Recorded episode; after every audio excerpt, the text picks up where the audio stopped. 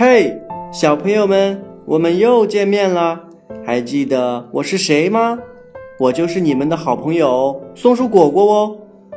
我经历了千辛万苦，终于来到了小鸡渣和小黄口中的彩虹城。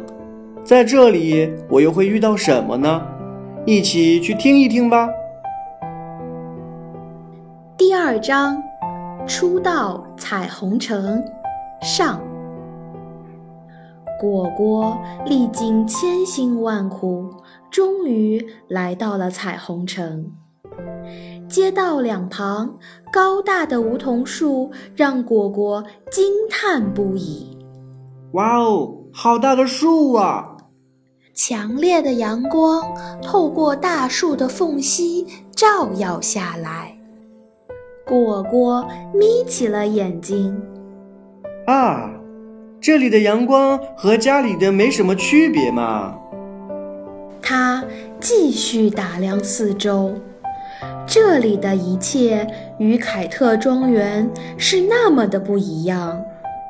这里高楼林立，果果一下子就淹没在拥挤忙碌的人群里了。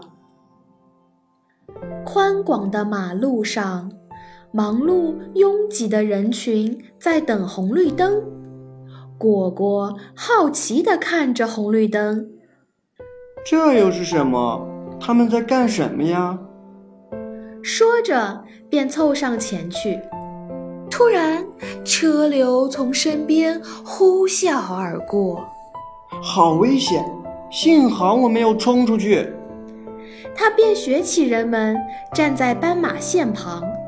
虽然他并不知道自己要做什么，这时他才注意到自己满身泥点点，他的书包也破了，在衣着光鲜的人群中显得格外突兀。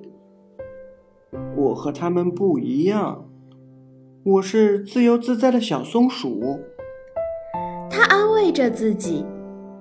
但同时却有了一些小伤感。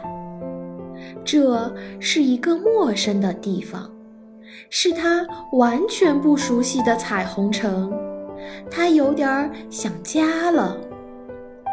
他的心情也开始复杂起来，他喃喃自语道：“哦，这就是彩虹城呀！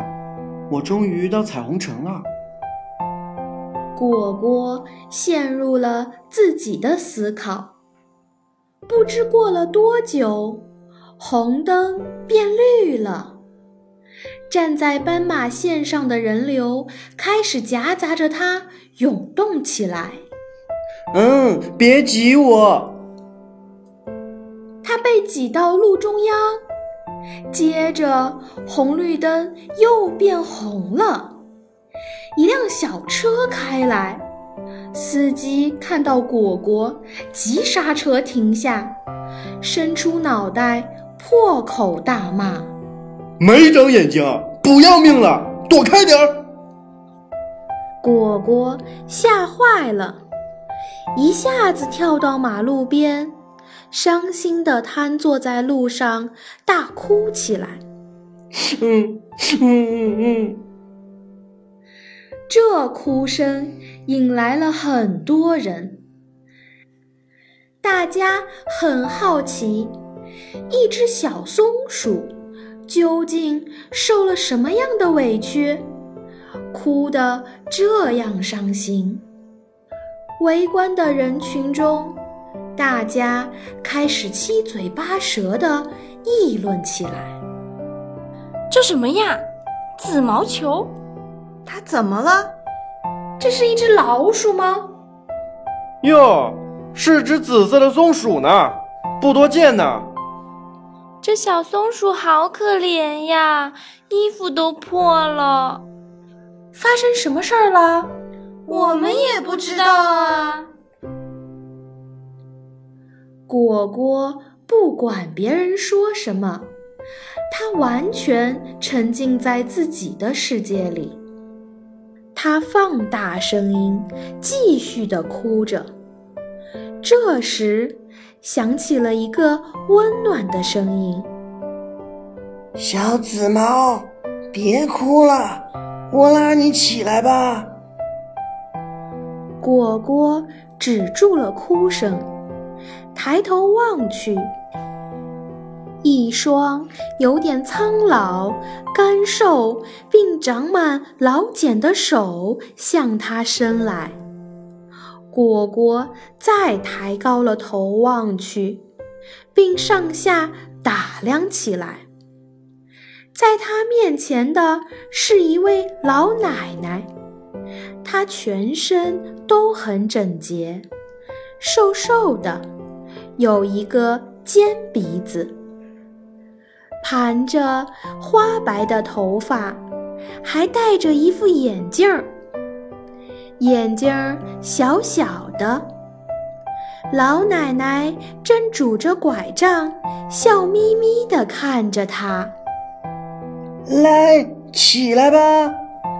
果果顺从地向他伸出了手。老奶奶牵起果果的手，他俩走出人群。这时，老奶奶才注意到果果一身狼狈，于是她对果果说：“我带你去吃点东西吧。”他们来到快餐店，老奶奶给果果点了一大份汉堡和可乐，果果已经顾不上那么多了。他狼吞虎咽地吃了起来，而老奶奶呢？她若有所思地看着果果吃，还不时地打量着果果，嘴边还露出了一丝不可捉摸的笑意。而果果呢，丝毫没有注意到，他的小脑袋瓜。整个儿都埋在了盘子里，不知不觉中，他已经吃了三个汉堡，两杯可乐，他还在继续吃。吃饱了，跟我回家怎么样？你在这里也没有去处，刚好可以跟我做个伴儿。老奶奶问果果：“果果的脑袋还埋在食物中。”“好，嗯嗯。”他终于吃饱了，摸着他圆滚滚的肚子打了个响嗝。“太好了，太好了，我吃饱了。”老奶奶家一定有温暖软和的床。真想好好的睡一觉。果果想着，便跳下了椅子，和老奶奶一起回家了。小朋友们，你们想知道我跟随老奶奶回家后又会发生怎么样的故事呢？我们下周见喽！